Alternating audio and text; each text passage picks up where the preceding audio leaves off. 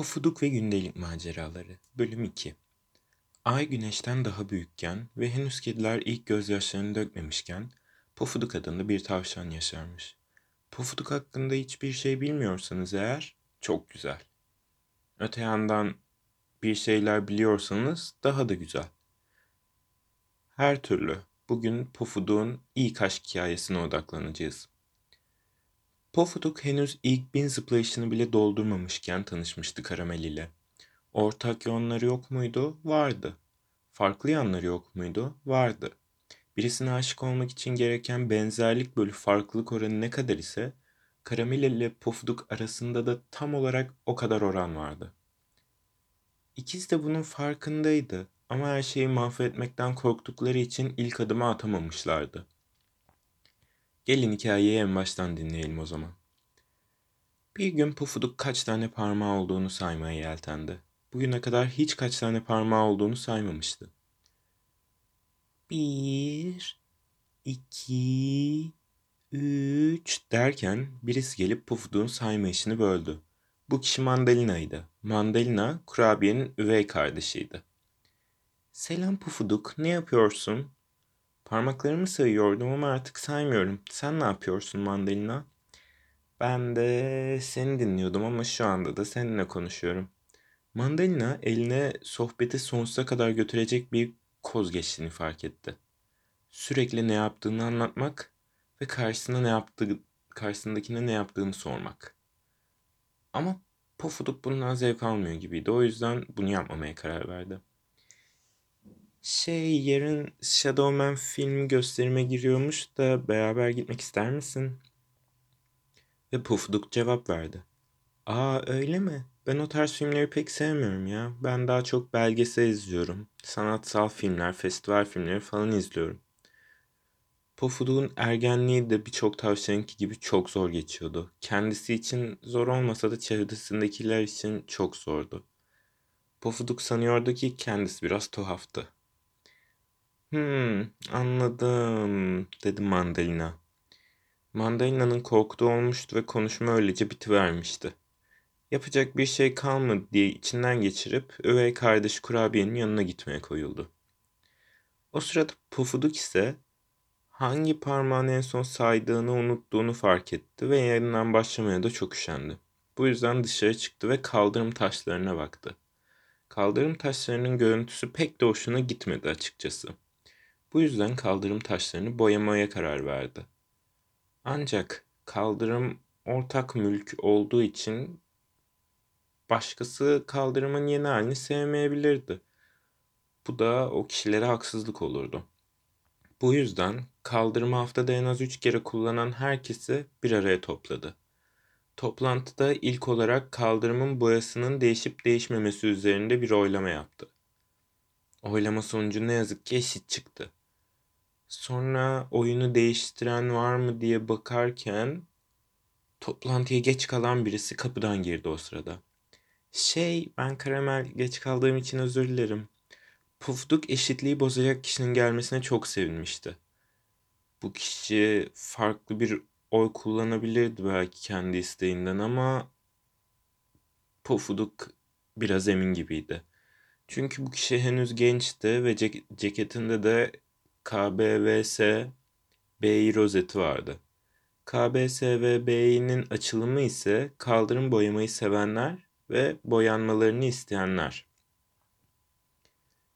Bu rozeti görünce Pufuduk Karamel'in hangi yönde oy kullanacağını kesin olarak anladı.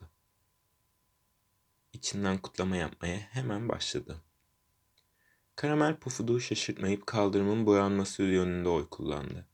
Sonrasında ise hangi tür boyanın kullanılacağı, hangi desenin yapılacağı, bu desende hangi renklerin kullanılacağı gibi birçok farklı başlıkta daha tartıştılar. Kaldırım boyama günceleri tarihin en hiddetli ve en uzun mahalle toplantısı serisi olarak kitaplara adını altın harflerle yazdırdı. Ancak bu toplantının tamam belki başka zamanın konusudur. Şimdi biz toplantının sonuçlarına odaklanalım. Toplantıda Pofuduk ve Karamel her konuda aynı oyları kullanmışlardı. Öyle ki son birkaç oyda birisinin dediği oy iki kabul ediliyordu. Böylece diğeri oyunu söylemekte yorulmuyordu bile. Ancak son tura gelindi. Ki bu son oylama turu yaklaşık ilk oylamadan 17 hafta. Bu 17 hafta içinde de 60'tan fazla toplantı olmuştu ve bu 60'tan fazla toplantı da 150 saatten fazla sürmüştü. Tüm bu toplantılar sonunda son tura geldiklerinde çok kötü bir şey oldu. Son turdaki oylamada iki seçenek vardı. Kaldırımda ya herhangi bir başka bir şey olacak ya da ampul olacaktı. Pofuduk oyunu doğru yere kullandı. Diğer adayların da bir kısmı doğru yere, bir kısmı yanlış yere oyunu verdi. Sıra karamele geldiğinde oylar eşitti. Ama oyların eşit olmasına rağmen Pufuduk'un yüzü ışık saçmıştı. Çünkü Karamelle Pufuduk 150 saat boyunca hep aynı oyu kullanmıştı. Ancak bu sefer hariç. Karamel herkesi şaşırtıp ampule bastı. İşte Pofuduk'un ilk, hikaye, ilk aşk hikayesi de böyle bitti. Çünkü Pofuduk ampule basan birine aşık olamazdı. Ama ne olursa olsun Pofuduk'un ilk aşkını kaybetmesi ona çokça acılar da yaşattı. Pufduk ilk aşkını kaybetmenin acısıyla uzun bir süre boyunca boğuştu. Hatta bu konuda küçük bir şarkı bile yazdı. Ancak notaları günümüze ulaşmadığı için size şarkı şeklinde aktaramıyorum. O yüzden şiir şeklinde aktaracağım. Günün başladığını belirten o ilk güneş ışığı hiç vurmuyor bana. Kimi zaman hiç uyumuyorum geceleri o ışığı yakalayabilmek adına. Kimi zaman ise gün ortasına kadar uyuyorum. Belki sürpriz yapar bana. Ancak ne yaparsam yapayım yakalayamıyorum günün başlangıcını.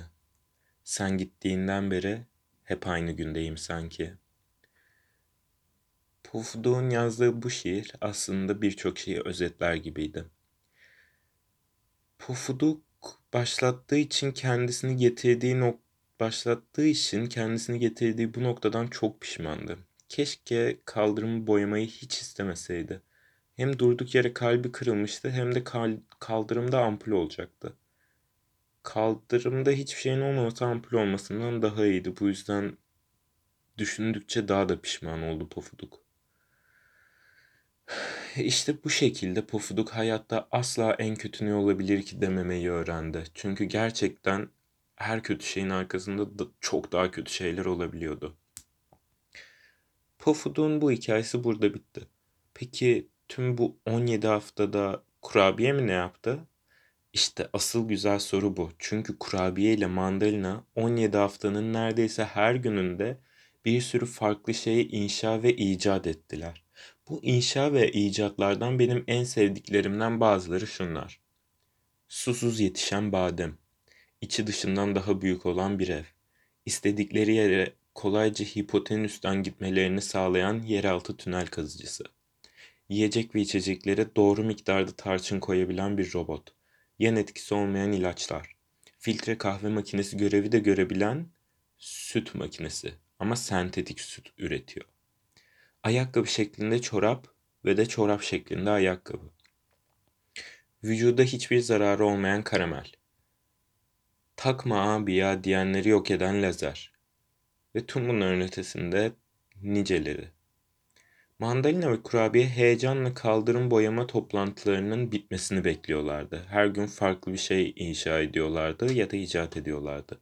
Her gün beklentileri daha da artıyordu. Çünkü toplantı bittiğinde Pofuduk eve gelecekti ve tüm yaptıklarını Pofuduk'a gösterebileceklerdi.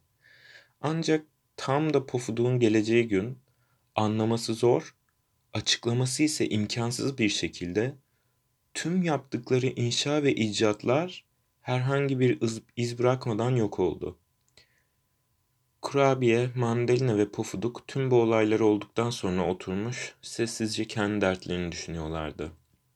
Nerede hata yaptık, düzeltilebilecek kısımlar hangileriydi ya da düzeltilebilecek herhangi bir kısım var mıydı?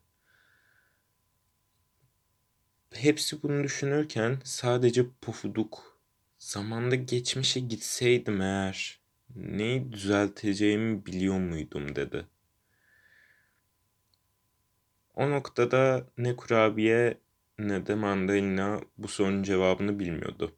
Pufuduk ise öğrenmek için çok kararlıydı.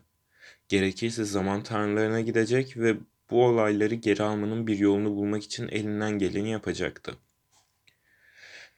Peki Pofuduk zaman tanrılarını buldu mu? İşler onun istediği gibi gitti mi? Kurabiye ve mandalina bu olaylardan nasıl etkilendi? Ya da bu olanlardan sonra başka neler oldu? Bunlar ise cevabını belki kimsenin bilmediği, belki de kimsenin anlatmak istemediği sorular.